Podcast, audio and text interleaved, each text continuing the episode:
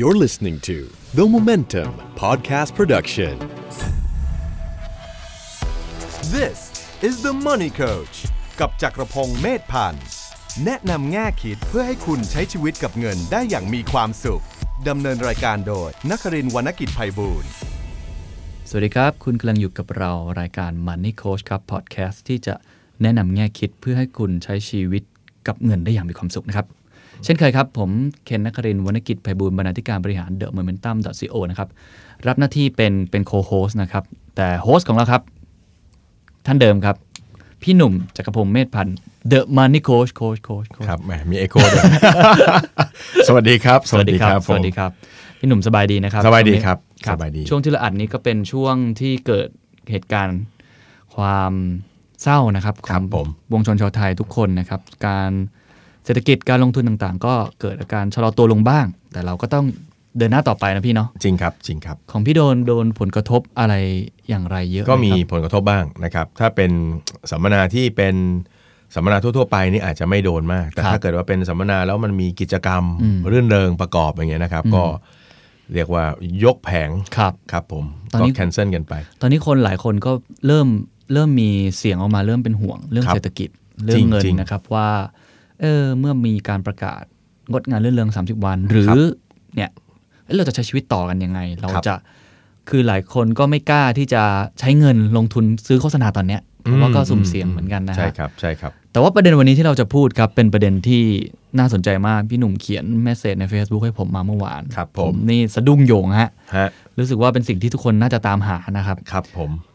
ชื่อของหัวข้อในวันนี้เราจะคุยก็คือ 1 ล้านแรกครับ ทุกคนทำได้ ใช่ทุกคนเลยนะ ฮะ ขีดเส้นใต้ว่าทุกคนนะฮะเอาละตอนอันดับแรกก่อนต้องต้องคุยเรื่องนี้ก่อนนะว่า เวลาที่คนเขามั่งคั่งนะเขาแชร์ประสบการณ์หรือบอกเล่าเนี่ยนะฮะว่าเขาสร้างเนื้อสร้างตัวมายังไงเนี่ย แทบจะทุกคนนะครับ จะพูดประโยคนี้เลยก็คือว่า 1 ล้านแรกเนี่ย สร้างยากที่สุด อืม พอหนึ่งล้านแรกได้แล้วเนี่ยล้านต่อๆไปจะเริ่มง่าย อืม อืม นะครับโอ้ฟังแล้วดูมีความหวังนะ มีความหวังแต่หนึ่งหนึ่งล้านหนึ่งล้านของพี่หนุ่มเนี่ยหมายถึง 1 ล้านแบบเป็นเงินออม อ่าเป็นเงินออมเงินเก็บเนี่ยแหละนึกออกไหมฮะ โอ้โห แล้วก็อาจจะมีการลงทุนบ้างต้องใช้การลงทุนช่วย ไม่งั้นมันจะใช้เวลานานพอสมควร ที่เด็กจบใหมาอย่างผมจบมาตอน ครั นั้น บ ทำงานกินเงินเดือน1 5 0 0 0 0 บ าท พี่จะถึงล้านได้ยังไง เออ ไหนจะใช้จ่ายกับเรื่องจำเป็น ใช่ไหม ไหนจะใช้จ่ายกับเรื่องไม่จำเป็น ครับผม มากมาย เยอะเยอะ เงินเก็บเดือนหนึงเนี่ย มีก็ดีแล้ว ติดลบด้วย จะถึงล้านได้ยังไงครับ เออต้องต้องคุยอันนี้ก่อนว่าเออเขาเรียกว่าอะไรหนึ่งล้านแรกเป็นจุดเริ่มต้น ถ้าผ่านหนึ่งล้านแรกล้านต่อๆไปง่ายขึ้น ครับ แล้วล้านต่อล้านแรกเนี่ยมันง่ายไหมอันนี้ต้องมาดูสถิติ อืม อันนี้ธนาคารแห่งประเทศไทยเขาทำสถิติออกมาเองเลยนะ ครับ ก็เอาบัญชีเงินฝากของพวกเราเนี่ยมารวบรวมแล้วก็ทำข้อมูล เขาบอกว่า คนไทยที่มีบัญชีเอาบัญชีนะ อืม เอาจำนวนบัญชีที่มีเงินในบัญชีเกิน 1 ล้านบาทเนี่ย คิดเป็นทั้งหมด หนึ่ ห้าง สิบเปอร์เซ็นต์ กี่เปอร์เซ็นต์ครับ จะอยู่ในกลุ่มโลกสวย ถ้าถ้าห้าสิบเปอร์เซ็นเราไม่ต้องจัดรายการแล้วครับ แสดงว่าที่เหลือก็ดีกันหมดแล้วนะ ตัวเลขมาครับพี่ หนึ่งเปอร์เซ็น หนึ่งเปอร์เซ็นต์ หนึ่งเปอร์เซ็น โอ้ ที่มันแย่และเจ็บปวดกว่านั้น ครับ ก็คือไอ้บัญชีหนึ่งล้านเนี่ยนะที่มีอยู่หนึ่งเปอร์เซ็นเนี่ย ครับ หนึ่งบัญเอ่อหนึ่งคนเนี่ยมันมีได้หลายบัญชีไง อืม นั่นหมายความว่าในหนึ่งเปอร์เซ็นที่มีเงินล้านเนี่ยมันเป็นคนซ้ำๆกันด้วย ไม่ใช่คนไม่ไม่ไม่เออเป็นคนเดียวกันอ่ะ เออเป็นคนเดียวกันหมายความว่าเราอาจจะมีบัญชีกับธนาคารนี้ ธนาคารโน้นธนาคารเกินหนึ่งล้านหมดเลย เพราะฉะคนั้รั น บ แสดงว่ามันไม่ได้กระจายตัวออกไป อืม มันมีคนบางคนเท่านั้นที่มันเก็บเงินได้ อืม นะครับบริหารเงินได้แล้วก็มีอีกหลายๆ คน ซึ่งเป็นส่วนใหญ่ ครับ ประมาณ 98% 99%เนี่ย ครับ ไม่ถึง พี่พี่พี่อย่ามองมาทางผม ครับผม ครับ อัน ผม นี้ ผมอยู่เก้าสิบแปด อันนี้เราเรากำลังคุยกัน อ๋อโอเคครับ คือประเทศเรานะครับ เรายึดถือเสียงส่วนใหญ่นะครับงั้นเราไปอิงทั้ง 98 ไว้นะครับ ก็แสดงว่าส่วนใหญ่เราเดินไปตามท้องถนนสิบคน ใช่ ทุกคนเป็นเพื่อนกันะ ทุกคนเป็นเพื่อนกัน โอ้โห นี่มันไม่ใช่ 10 ต่อหนึ่งนะ ฮะ เพราะว่าอันนั้นถ้า 10 ต่อหนึ่งเอ่อถ้า 1 ต่อ 10 นี่มันต้อง 10เปอร์เซ็นต์ เออเออเออ นี่มันไม่ถึง ใช่ ร้อยคนเนี่ยเราควานเอามือควานจะได้มาหนึ่งคน แล้วดันซ้ำด้วยบางที 200 คนเดินมาอาจจะคือมีแค่คนเดียวอีก เอออันเนี้ยอันเนี้ยคือเป็นเรื่องจริงที่ต้องต้องบอกว่า เป็นเรื่องน่าเป็นห่วง ครับ นะครับ เป็นเรื่องน่าเป็นห่วงจริง ๆ แล้วมันอาจจะเกิดจากวิธีการบริหารจัดการเงินนั่นแหละที่มีปัญหานะครับ อืม ต้องบอกว่าคนเราเนี่ยเวลาทำงานกันเนี่ย ถ้าเรา หัดสังเกตนิดนึงนะ ครับ สังเกตสังการนิดนึง คือเอาตัวผมเองละกัน เอาตัวพี่เองเนี่ยเริ่มเก็บตังค์จริงๆจังๆเนี่ยเป็นครั้งแรกเนี่ย อืม ตอนที่เอ่อเจอเหตุเล็กๆ ในชีวิต ครับ ก็คือด้วยความที่เป็นคนที่กินเงินเดือนนะครับ ช่วงนั้นทำงานกินเงินเดือน แล้วก็ไม่ได้ใส่ใจเงินของเราเนาะรับงานเอ่อรับเงินมาก็กินอยู่ใช้จ่ายไป สมุดบัญชี สมุดบัญชีเราเนี่ยเราเป็นคนที่ไม่เคยไปอัพเลย อืม ไม่เคยไปอัพเลย วันดีคืนดีก็ไม่รู้กี่ปีอะสองสามปีมั้งครับเนาะเราก็ไปอัพสักทีหนึ่ง อืม ทีนี้ถ้าเกิดใครที่ไม่เคยอัพบุ๊กเลย จะเจอสภาวะแบบนี้ก็คือ เขาจะรวบรายการทั้งหมด รายการฝากทั้งหมดเป็นเลขตัวเดียว อืม รายการถอนทั้งหมดเป็นเลขตัวเดียว อืม ปรากฏว่าวันนั้นเราก็ไปอารมณ์ดีอะเนาะคลึ้มคลึ้มๆก็ไปอัพ มันก็ขึ้นมาสองบรรทัด มันก็ขึ้นบรรทัดแรกว่า ยอดรวมเงินเข้ามาตลอดทั้งปีสองปีที่ผ่านมาเนี่ยนะเออประมาณล้านนิดๆประมาณล้านสอง ไม่ธรรมดา เออไม่ธรรมดาเว้ยแล้วเราก็ไปมองช่องถอนล้านสองเหมือนกัน เราก็เลยเห็นอ้าวเฮ้ยไอช่องคงเหลือทำไมมันเหลือสามหลักวะบอกไว้ฮะเออ เท่า ฮ้ย กับที่เดิมอย่าเริ่มดีกว่า คือเราก็เลยรู้สึก เฮ้ย จริง ๆ เนี่ย คนเราเนี่ย บางทีเราเราใช้ชีวิตประจำวันไปเนี่ย เราลืมเอะใจนะ ครับ ว่าเงินที่เข้ามาเนี่ยนะบางทีอาจสตาร์ทหมื่นห้า อืม ทำงานไปเรื่อยๆ เงินเดือนเริ่มโตขึ้น เราเริ่มเราไม่สังเกตสังกาอะไรเลยไงครับ อืม ปีหนึ่งเราอาจจะได้เงินอ่าสมมติเราโตขึ้นมาปุ๊บเงินเดือนประมาณ2องสามหมื่น อืม ปีหนึ่งสามแสนสี่แสนอย่างเงี้ยครบสามปีเงินเข้ามาเป็นล้าน อืม เสร็จแล้วเงินมันหายไปไหน นั่นสิครับ นั่นสินะเพราะฉะนั้นอันเนี้ยคือคือเป็นเรื่องที่ต้องมาคิดต้องมาพิจารณากัน ครับ นะครับ อันนี้ผมจะเล่าเป็นแนวทางแล้วกันว่า ครับ เอ๊ะทีนี้ถ้าคนเราเกิดอยากอยากจะมีเงินเก็บเงินออมอะไรกับเขาบ้างเนี่ยนะครับแล้วก็ทำให้มันมีเงินล้านเนี่ยทำได้อย่างไร นั่นสิ นะครับ ควรจะเริ่มที่อะไรก่อนครับ เอ่อผมเล่าเป็นเอาเล่าเป็นเคสให้ฟังสักตัวอย่างหนึ่งก่อนดีกว่านะ เอาเลยครับ เอาเป็นตัวอย่างจริง ๆ ก่อน เอาเป็นเคสที่สะเทือนความรู้สึกผมมากเลย แล้วทำให้ผมเริ่มเชื่อว่าเฮ้ยทุกคนเก็บได้ อืม เอ่อแฟนคลับผมเนี่ยมันจะมีหลากหลายวัย อืม หลากหลายอาชีพเนาะ อืม เราก็จะมี l ล n e แอดของเราเป็นช่องทางติดต่อ วันดีคืนดีก็มีคนคนหนึ่งครับอุ้ยเขายิงไลน์มารัวๆ เคยเจอคนไหมประเภทที่แบบส่งไลน์มาแล้วแบบทำไมมันไม่พิมพ์ให้มันครบข้อความแล้วก็ยิงทีเดียววะเนกอะไหมมันยิงแต้งแต้งแต้งแต้งแต้งแต้งเราก็ลำคาญแล้วก็เปิดอ่านดู เขาก็บอกเขาเป็นแฟนคลับเรา แล้วก็ติดตาม YouTube เราไม่มีเวลามาเรียน เพราะว่าด้วยงานของเขาเนี่ยไม่สะดวกที่จะมาเรียนกับเรา อืม ฟังตรงนี้ก็เอะใจว่ามันอันงานอะไรวะที่ไม่จะไม่มีเวลามาเรียนกับเราแม้แต่ครั้งเดียวอย่างเงี้ยนะ อืม ก็ดูใน YouTube เอา แล้วก็บริหารจัดการเงินตามที่บอก อืม ทุกอย่าง จนวันเนี้ยเขามีเงินเนี่ย เก็บได้ประมาณล้านกว่าบาทแล้ว อืม ไอเราก็เฉยๆไง เพราะว่าเอ้ยคนเราเก็บเงินล้านกว่าบาทมันก็ ก็มี ก็ มีมี มีลูกศิษย์ผม เห็นครับทำได้นะล้านหนึ่งทำได้สบายๆมาเอะใจตรงเขาลงชื่อ ครับ ก็ลงชื่อในข้อความในไลน์มาว่า ขอขอบคุณอาจารย์นะครับ ที่ให้ความรู้ทางการเงินประมาณเนี้ยนะ ครับ ลงชื่อรอจุดปอจุด พอจุด แล้วก็ชื่อเขา อืม เราก็ตอนแรกก็แค่จะอ่านผ่านๆนะ พอเห็นตัวย่อ เฮ้ยเฮ้ยเฮ้ยเดี๋ยวเดี๋ยวเดี๋ยวเดี๋ยวเดี๋ยวเดี๋ยว นี่มันลาบานูนนี่หว่า เฮ้ยตัวย่อนี้คือรู้แล้วล่ะว่าเป็นอะไรแต่ว่าเขาทำอาชีพอะไรแต่ว่า เฮ้ย ไม่อยากจะเชื่อไง ครับ อาชีพรักษาความปลอดภัย เออ ยามพี่ยามของเรานี่เอง ใช่ก็เลยพิมพ์ข้อความถามเขาว่าทำอาชีพอะไร ครับ เขาก็บอกผมเป็นรปภคือไม่ได้ละ เราต้องคุย กัน เพราะว่ามันมันค้านกับกับความรู้สึก ครับ ความเชื่อเรามาก ครับ เลยครับ ครับ บางทีเราเป็นคนสอนเรื่องเงินเนี่ย อืม พอบอกคนเรามีเงินล้านได้เนี่ย ตาเราก็มองความคิดเราก็จะมองไปที่คนทำงานทั่ว ๆ ไป เป็นมนุษย์เงินเดือนธร ใช่ รมดาเก็บ ใช่ ตังค์ทำธุรกิจเก็บนิสวะสถาปนิก อ่าโอ้โห พอเจออาชีพนี้เข้าไปมัน งงฮะ สะเทือนมากไงมันสั่นสะเทือนความเชื่อของโค้ดมาก ตอนนี้ผมอยากรู้มากแล้วครับว่าเขาทำ ผม งไง ก็เลยไลน์ไปคุยกับเขา เขาก็บอกว่าเขาก็เริ่มต้นเหมือนคนทั่วๆไปเนี่ยแหละครับ ก็คือมาทำงานเป็นรปภเขาทำอยู่ที่เอ่อนิคมอุตสาหกรรมแห่งหนึ่งที่ระยอง ชื่อว่านิคมพัฒนาครับ อยู่ที่ระยองเขาเป็นรปภจริง อืม ๆ เสร็จแล้วเขาก็เงินเดือนเนี่ยนะครับ ก็ประมาณ 1 4ื่นสี่หมื่นห้า อืม รปภนี่ก็รายได้ประมาณนี้นะครับ ครับครับ จะทำงานทีหนึ่งก็ 12 ชั่วโมงนะ เหน็ดเหนื่อยเหนื่อยนะ เหน็ไหดนเหนื่อยมาก จะต้อง เหน็ดเหนื่อยมาก แอบงีบตอนทำงาน ไม่เกี่ยวครับโทษโทษโทษ แล้วบางทีมีควงด้วยนะ โอ้โห ต้องอยู่ทั้งวันอะไรเงี้ย ครับ นี่ก็คุยกับเขาบอกว่าแล้วแล้วแล้วที่มาที่ไปเป็นยังไง เขาบอกเขาเริ่มต้นทำงาน แล้วก็มีหนี้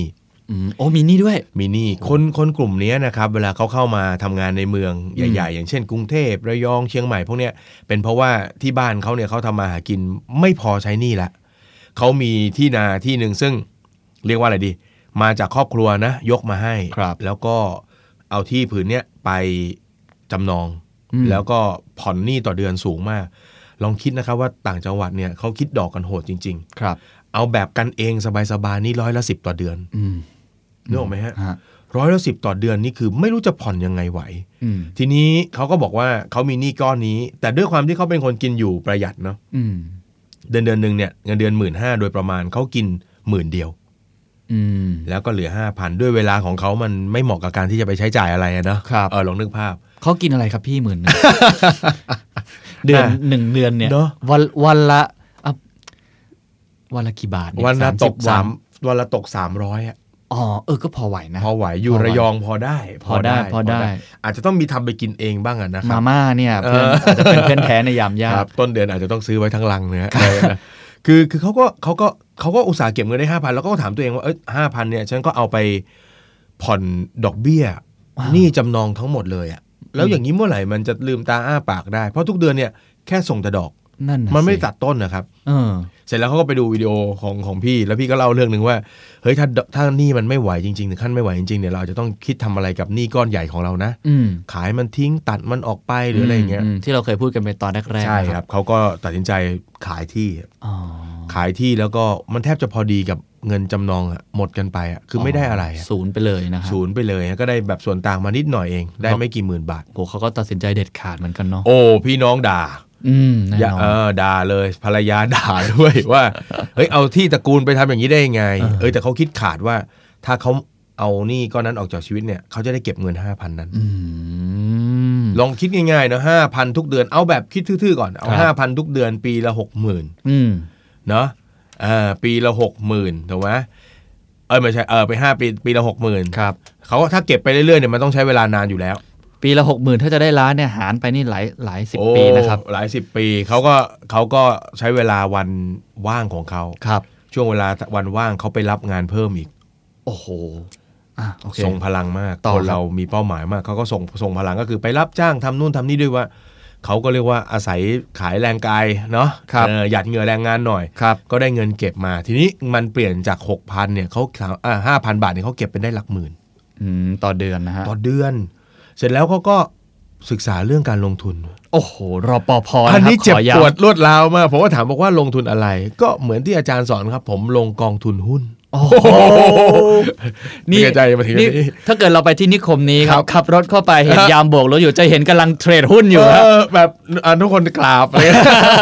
คือเขาก็ซื้อเขาบอกเขาเทรดไม่เป็นแต่เขาซื้อเป็นกองทุน อืม สะสม ก็เป็นระยะยาวไป เออเขาก็พูดชื่อกองทุนมาเราก็เราอยากจะเช็คว่าเฮ้ยพูดถูกเปล่าวะอะไรเงี้ยพูดชื่อกองทุนมาเฮ้ยพูดถูกเว้ยชื่อกองนี้มีจริงเว้ย อ๋อ เออแล้วเขาก็บอกว่าตอนเนี้ยเขาก็เลยสะสมมาเรื่อยๆ แล้ว อืม กองกองหุ้นพวกเนี้ยมันก็เรียกว่าอะไรเลยผลตอบแทนก็อยู่ในเกณฑ์ที่พอไหวอะ ครับ อ่าอยู่ในเกณฑ์8ถึง10 มันทำได้โดย อืม เฉลี่ยนะครับ เก็บ อืม มาสะสมจากเล็กจากน้อยมา อืม แล้วก็กันอีกส่วนหนึ่งเขาก็ไปสะสมในกองทุนหมู่บ้าน โอ้มีอีก นี่ผมเพิ่งรู้ว่ามันมีการลงทุนแบบนี้ด้วยนะ ฮะ ก็คือเขาเอาเงินเนี่ยกลับไปที่ลงทุนกองทุนหมู่บ้าน กองทุนหมู่บ้านนี่ก็รัฐบาลก็ช่วยดูแลอยู่แล้วนะครับ พูดง่ายๆคือเขาเอาเงินตรงเนี้ยเหมือนกับไปให้ที่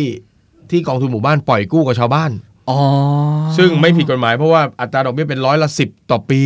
อ๋อ ต่อปี อ่าเมื่อเทียบผลตอบแทนถือว่าสูงนะครับ ครับ ใช่ เออแท ใช่ นที่เราจะไปฝากเงินฝากอะไรเนาะ แล้วถูกกฎหมายเนาะ ไม่ได้อยู่ในระบบไม่ได้ไปขูดรีดใคร เออก็คือก็บอกว่ากันเนี่ยเขาก็ทำอย่างเงี้ยอดทนทำมาอย่างเงี้ยประมาณสัก 6 7 ปีครับ โอ้ฉลาดมาก โอ้โห แล้วก็ตอนนี้ก็มีเงินอยู่ในกองทุนหุ้นประมาณ 7 0 0แสนกว่าบาท แล้วก็มีเงินอยู่ในกองเอ่อกองทุนหมู่บ้านเนี่ยประมาณ 6 0 0แสน โอ้โห ผมก็แย่เขาเฮ้ยมีตั้งล้านกว่าบาทอย่างเงี้ยทำไมไม่ลา ออก เห็นมันฮิตไงเห็นมันฮิตไงว่าเฮ้ยเดี๋ยวนี้มันชอบอะไรก็ชวนลาออกลาออกเราก็ถามเขาว่าทำไมไม่ลาออก อืม มีเงินล้านแล้วกลับบ้านดีกว่า อืม อ้าวไว้ฮะก็คุยกับเขาเขาบอกอ๋อยังครับโค้ชตอนนี้ก็เขามีแผนในใจอยู่ ว่าต้องถึงประมาณเท่าไหร่ อืม เออเพราะฉะนั้นเขาก็ยังมีความสุขกับการทำงานของเขา แผนในใจเขาคือเท่าไหร่ครับ เออแผนในใจของเขาเนี่ยน่าจะประมาณ4ี่ห้าล้าน ตกใจเลย ตก ตอนนี้คนคนนี้อายุ 32นะครับ โอ้ เรานึกว่าเขาอายุมากเนาะ ทำไม่ครับเขาเริ่มทำตั้งแต่ยี่สิบกว่ากว่า แสดงว่าเขาได้ล้านหนึ่งนี่นานแล้วเหมือนกั เพิ่งเพิ่งได้ อ๋อเพิ่งได้ พอได้ปุ๊บเขาก็เหมือนกับมารายงานผลอะไรเงี้ย รัวๆแล้วลายมารัว เออมารายงานผล ๆเก่งมากแสดงว่าเขาใช้เวลาไม่กี่ปีนะฮะหก น่าจะประมาณ ถึง เจ็ ปี ดปีโดยประมาณ โห ถือว่าโอเคนะ ถือว่าเก่งมากครับ เก่งมาก เก่งมาก คือต้องบอกว่าเก็บอย่างเดียวมันไม่ได้หรอกมันต้องใช้เครื่องมือช่วย ครับ ราะว่าเขาบอกว่าเนี่ยพอเอออย่างกองทุนหมู่บ้านเนี่ยปีหนึ่งเขาจะมีการแบบปันกำไรให้กลับมาครั้งหนึ่ง อืม ก็ได้ประมาณสัก 10% อืม ก็นึกภาพนะว่าตอนนี้ถ้าเขามีอยู่6 6แสนเนาะ อืม เงินนิ่ง ๆ ของเขาเนี่ยทำเงิน 60,000 ทุกปีนะ อืม ก็โตขึ้นมานะปีหน้าก็ขึ้นไปเป็น 7 0 0 0 0นแล้วมันก็เป็น อืม 70,000 มันกำลังวิ่งไปเรื่อย อืม ๆ ส่วนกองทุนหุ้นก็โตขึ้นไปเรื่ ครั อย บ ๆ คือพอมานั่งฟังแบบนี้ปุ๊บ เราก็เริ่มรู้สึกว่า เฮ้ย ถ้าเคสแบบเนี้ย อืม มันยังเป็นจริงได้ คืออันนี้ต้องสารภาพในฐานะที่เป็นคนสอนเรื่องนี้ ครับ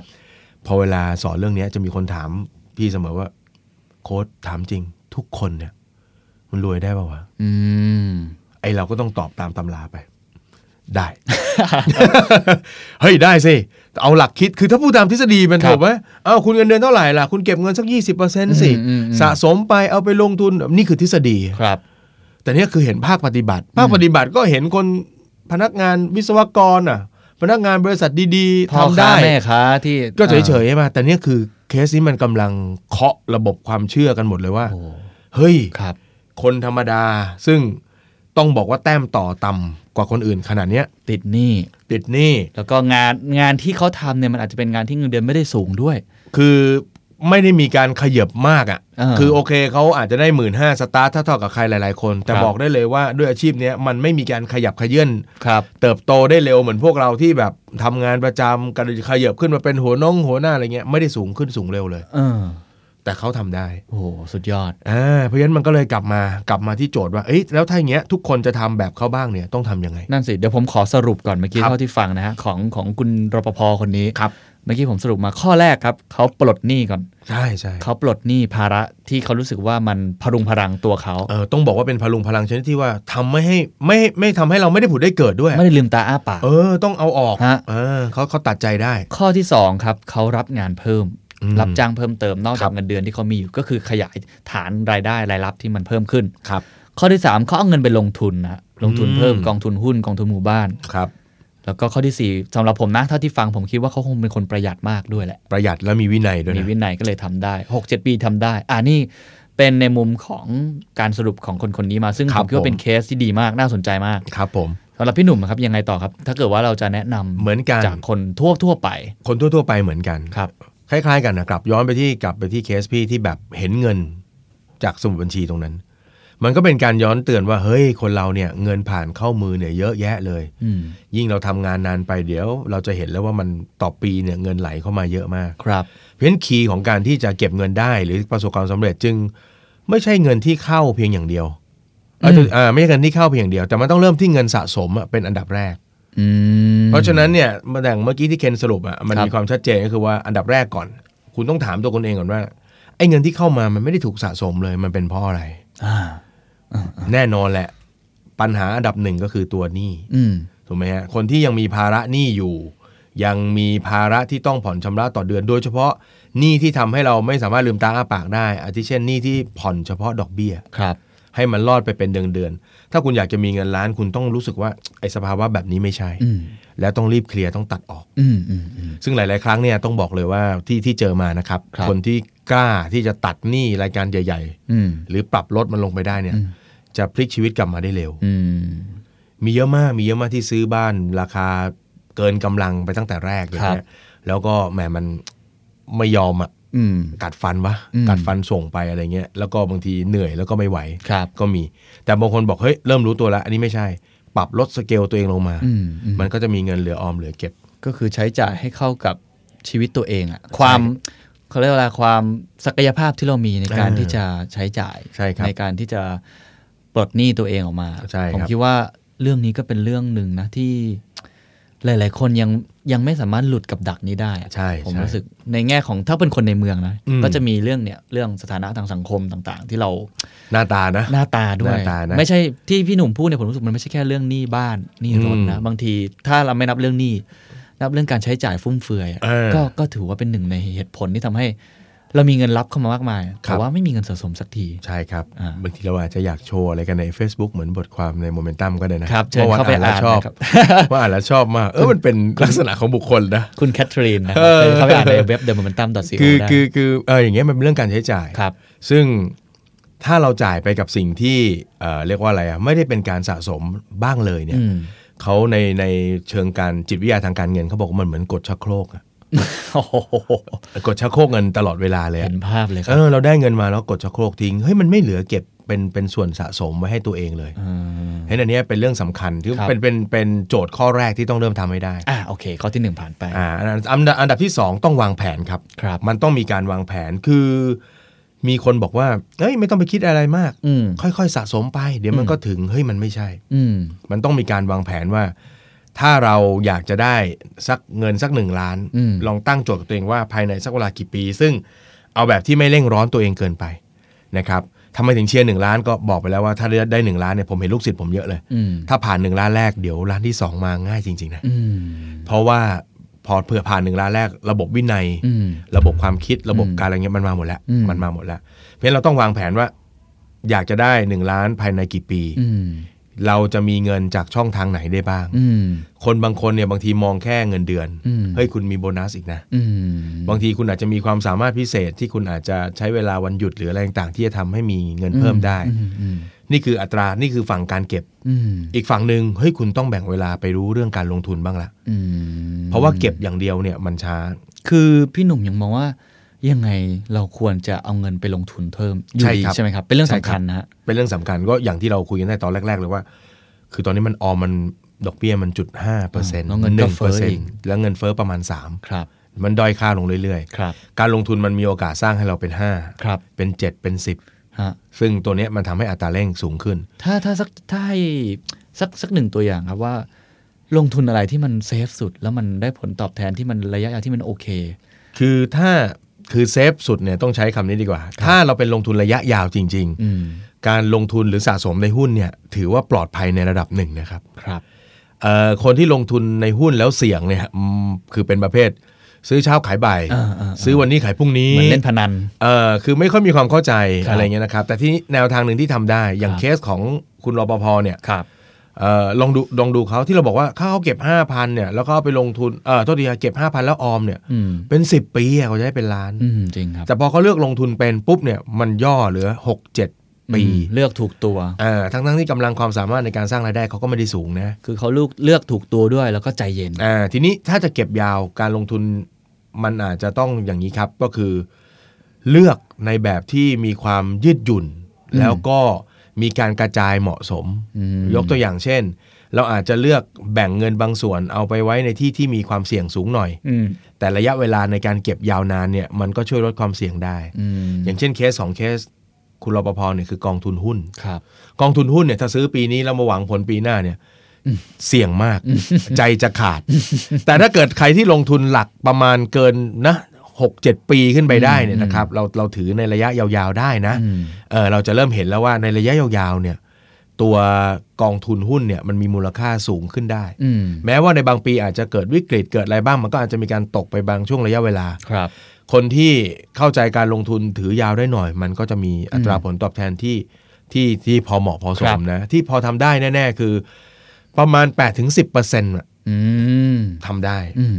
นะครับเพราะฉะนั้นถ้าใช้ระบบสะสมแบบคนเนี้ยนะครับ อืม ค่อยๆสะสม ไม่ใช่แบบอุ๊ยมีเงินก้อนแล้วตูมทีเดียว อืมอืม บางทีเราไม่รู้จังหวะ อืม ให้ใช้วิธีการสะสมเดือนละห้าพันห้าพันหมื่นหนึ่งสะสมไปอย่างเงี้ย แล้วก็กระจายด้วยเนาะ อ่าอีกส่วนหนึ่งเราอาจจะไปอยู่อยู่ในที่ที่เสี่ยงลดลงมาหน่อย ครับ แต่มีความชัวร์สูงขึ้นอย่างเช่น พวกกองทุนที่มันเป็นตราสารหนี้ อืม ลงทุนพวกพันธบั พั ต น ร ธบัตร อ่าพันธบัตรรัฐ พันธบัตรเอกชน หรือที่เรียกว่าหุ้นกู้ ฮะ นะครับหุ้นกู้บริษัทชั้นนำของประเทศอะไร ครั เงี้ บ ยผลตอบแทนตรงนี้ก็อยู่ในระดับ 3%อ อืม อาจจะทำได้นะถ้าบางปีที่มันดีๆหน่อยถ้าหุ้นกู้ดีๆหน่อยก็อาจจะทำได้ 4 อืม5หรือบางทีก็ฝากสหกรณ์ ครับ นะครับ อันนี้แต่ว่าต้องเป็นสากลที่พึ่งพาได้ นะ เพราะว่าสากลบางที่ก็นะเกิดเคยเกิดปัญหาสากลนี้ก็ทำตัวเลขได้ประมาณ 5-6%เ ครับ เพราะฉะนั้นมันก็เหมือนกับว่าเฮ้ยนอกจากจะเก็บอย่างเดียว เราต้องมีแผนการที่ชัด อืม แผนการเก็บที่ชัด แล้วก็แผนการเอาเงินไปวางในจุดต่างๆ ที่ชัดเจน ซึ่งผมคิดว่าไอ้แผนการลงทุนเนี่ยต่างๆเนี่ยเดี๋ยวเรามาว่ากันรายละเอียด ใช่ ในตอน ใช่ หน้า ใช่ เอา ถ้ คร่าวๆว่าอ่ะเนี่ยข้อข้อที่สำคัญนอกจากเก็บออมแล้ว วางแผนการลงทุน ใช่ครับ ด้วย ก็ ต้ จะ องวางแผน ช่วยให้เราได้ การลงทุนด้วย ไปถึงเป้าหมายเราขึ้น ครับ ครับต่อ และ ครับ อีกทางหนึ่งที่มองว่าว่ามาได้เร็วขึ้น ถึงเป้าหมายเร็วขึ้นก็คือ คนเราเนี่ยทางที่ดีเนี่ยน่าจะมีการสร้างแหล่งรายได้สำรองไว้ อ อืม นะครับ ซึ่งมันไม่จำเป็นจะต้องไปบางทีไม่ต้องค้าขายทุกคนหรอกนะ อืม บางทีบางคนอาจจะมีความสามารถความเชี่ยวชาญอะไรพิเศษนะครับ เราสามารถมันทำออกมามันเป็นงาน ซึ่งจะมีการสร้างรายได้ได้เนาะบางคนเขียนหนังสือได้ อ่า เนาะบางคนก็เขียนบทความทำเรื่องราวท่องเที่ยวทำอะไรต่างๆถูกไหมฮะลงบล็อกลงอะไรต่างๆ ก็มีค่าโฆษณาอะไรอย่างเงี้ยนะครับ คือคือกับให้มองหาช่องทางที่เราจะสร้างรายได้เพิ่มที่ เราอาจจะไม่ต้องใช้ต้นทุนที่สูงมาก ครับ จัดพอดแคสต์เป็นต้นนะ จัดไป พูดถึงพี่ตุ้มหนุ่มเมืองจันทร์ครับ ไม่เกี่ยว อ๋อ ไม่เกี่ ยว เห็นด้วยเห็นด้วยว่าอันนี้ผมก็ทำหลายทางนะ อย่างตัว อืม ผมเองนอกจากเงินเดือนประจำผม ครับ ก็เขียนบทความ ครับ ให้กับนิตยสารสองสาเล่ม อืม แล้วก็เนี่ยเวลามีคนเชิญไปพูดวิทยากรต่างๆ เราก็เราก็ยินดีมาก ครับ เหมือนกันนะ ก็เป็นอีกช่องทางหนึ่งที่ผมรู้สึกว่าแบบ เออเงินมันก็มีวิธีการหาเยอะนะ ถ้าเรา ใช่ ถ้าเรา ใช่ เปิดโอกาสให้ตัวเอง เอ่อลูกศิษย์ผมคนหนึ่งเขาก็อยู่ใน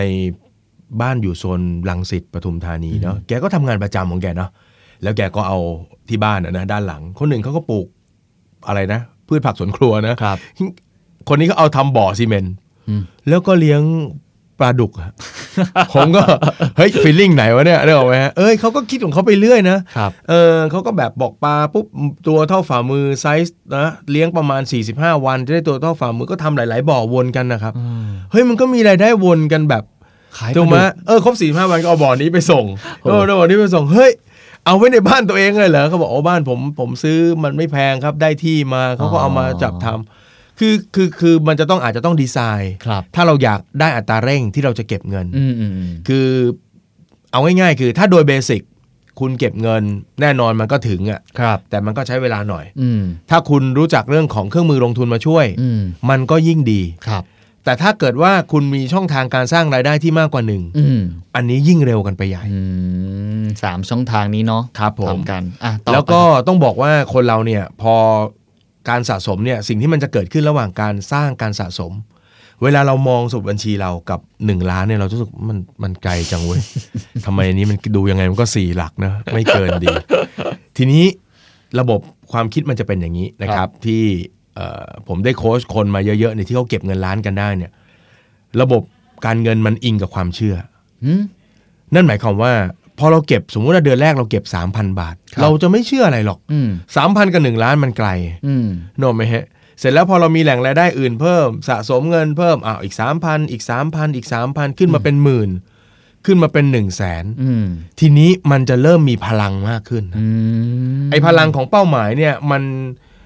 ณวินาทีแรกที่เราคิดออกเนี่ยมันจะเป็นความเพ้อฝันนิด อืม ๆ แต่พอลงมือทำปุ๊บมันจะเริ่มเป็นความเชื่อ อืม แป๊บหนึ่งมันจะเป็นพลัง เพราะฉะนั้น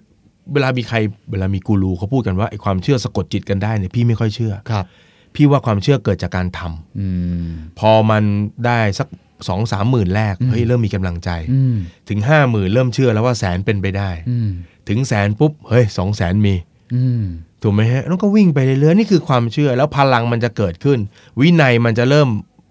เรียกว่าอะไร เชื่อในสิ่งที่ตัวเองทำแล้ว โมเมนตัมมันเริ่มมา โอ้โหเข้า ครับ เข้ารายการเราอีกแล้วนะครั บเนี่ย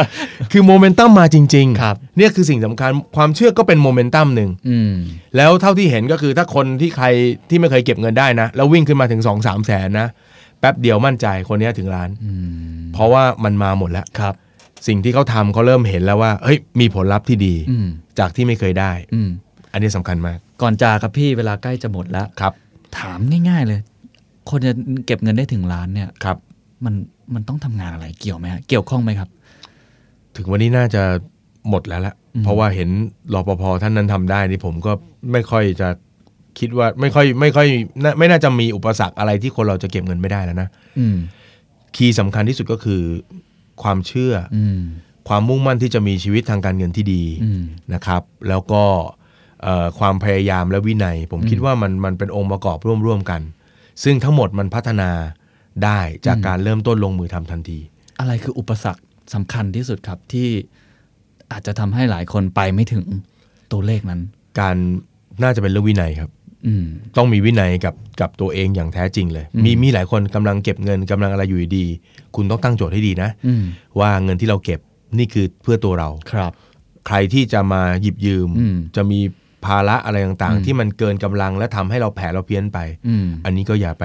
อย่าไปยุ่ง อืม จ มีเยอะกำลังเก็บตังค์อยู่ก็โดนยืมตังค์ ที่บ้านขอเงิน ฮะ เอ่อต้องมองอย่างนี้ครับว่าถ้าถ้าเรากำลังแย่ยเราก็ยังไม่ดีอ่ะเราไปช่วยคนอื่นไม่ได้ อืม แต่ถ้าเรารอดแล้วเนี่ยเราช่วยคนอื่นได้ อืม เพราะฉะนั้นมองให้ดีว่า เออเฮ้ยทุกคนเนี่ยมีโอกาสทำเงินหนึ่งล้านได้ อยู่ที่ความตั้งใจที่จะเปลี่ยนวิถีชีวิต อืม วินัยทางการเงิน เล่าเล่าความรู้สึกของพี่หนุ่มให้ฟั ครั ง บ นิดนึงครับว่าตอนที่ได้ถึงล้านอะความรู้สึกมันมันเป็นยังไงกับการที่เราเก็บเงินมานานมากกว่า มีทำมีมีวินัยอดทนไปลงทุน ครับ ตอนที่มันเห็นตัวเลขในบัญชี อืมจริง ๆ ต้องต้องบอกอย่างนี้ทั้งผมและลูกศิษย์คล้ายๆกัน คือมันเชื่อตั้งแต่ทะลุเกิน 5 0 0แสนมาแล้วครับ อืมอืม แล้วก็สิ่งที่ได้นอกเหนือจาก คือพอถึงร้านจริง ๆ ก็ดีใจประมาณหนึ่งนะ ครับ แต่เราความเชื่อมั่นมันมาตั้งนานแล้ว อืม แต่สิ่งที่ขับดันจริง ๆ ทั้งหมดมันคือความมั่นใจ ครับ และความภูมิใจในตัวเอง อ่าสำคัญนะ วันนี้ถ้าถามคนที่ไม่ได้เก็บตังค์เลยอะ อืม ถามเขาว่ารู้สึกยังไงกับตัวเอง อืม ความมั่นใจความภูมิใจจะลดลงเรื่อยๆ ตามเวลาที่เพิ่มขึ้น อายุที่เพิ่มขึ้น อืมอืม พอสี่สิบสี่สิบห้า ครับ เรายังเก็บเงินไม่ได้ อืม เพราะเรื่องเงินมันมันแปรผันตรงกับเรื่องความภูมิใจเนาะ ใช่ครับ อย่างที่เราเคยคุยกันไป พอ แล้ว ภูมิใจความมั่นใจในตัวเองก็มา ครับ ทีนี้อะไรก็หยุดไม่ได้ ครับ เพราะโมเมนตัมมันแรง แหม่ โอ้ย ปิดปิดท้ายผมได้ดีมากเลย ครับผครับ ชงมาดีฮะครับ วันนี้ก็น่าจะประมาณนี้ ผมยังเท่าที่ฟังมาผมรู้สึกว่าจริง ๆ มันเป็นไปได้จริงๆ เป็นไปได้ หนึ่ง ครับ ล้านแรกทุกคนทุก ๆ คนจริง ๆ นะครับ ครับ สามารถทำได้ขอแค่อย่างเดียวครับ วันนี้ขอตั้งชื่อตอนขอใฝ่ฝันอันเหลือเชื่อ ในฝันนั่นเหลือเชื่อใช่ไหม เอ่อแต่ว่าก่อนจะใฝ่ฝันก่อนจะมีความเชื่อต่างๆ ต้องลงมือทำสำคัญที่สุด ใช่ครับ แล้วก็มีวินัยนะครับ ใช่ครับ ขอให้ทุกคนก็ประสบความสำเร็จด้านการเงิน แล้วก็ใครเก็บเงินถึงล้านแล้ว หรือว่าเกินไปแล้วเนี่ยก็ส่งคอมเมนต์ส่งความคิดเห็นเข้ามาพูดคุยกันได้ หรือว่าถ้าอยากจะถามพี่หนุ่มเรื่องอะไรนะครับ ยินดีครับ เปิดโอกาสให้ทั้งในทาง Facebook ของตัว The Momentum เอง หรือว่าที่ The Money Coach ของพี่หนุ่มก็ได้ ได้ครับผม วันนี้รายการ The Money Coach ต้องลาไปก่อนนะครับ ผมเคนนักครินทร์วัฒนเกียรติบูลย์และพี่หนุ่ม The Money Coach จักรพงศ์เมธพันธ์สวัสดีครับ สวัสดีครับ This is the Momentum Podcast Network. Download all episodes at themomentum.co slash podcast. Themomentum.co. Seize the moment.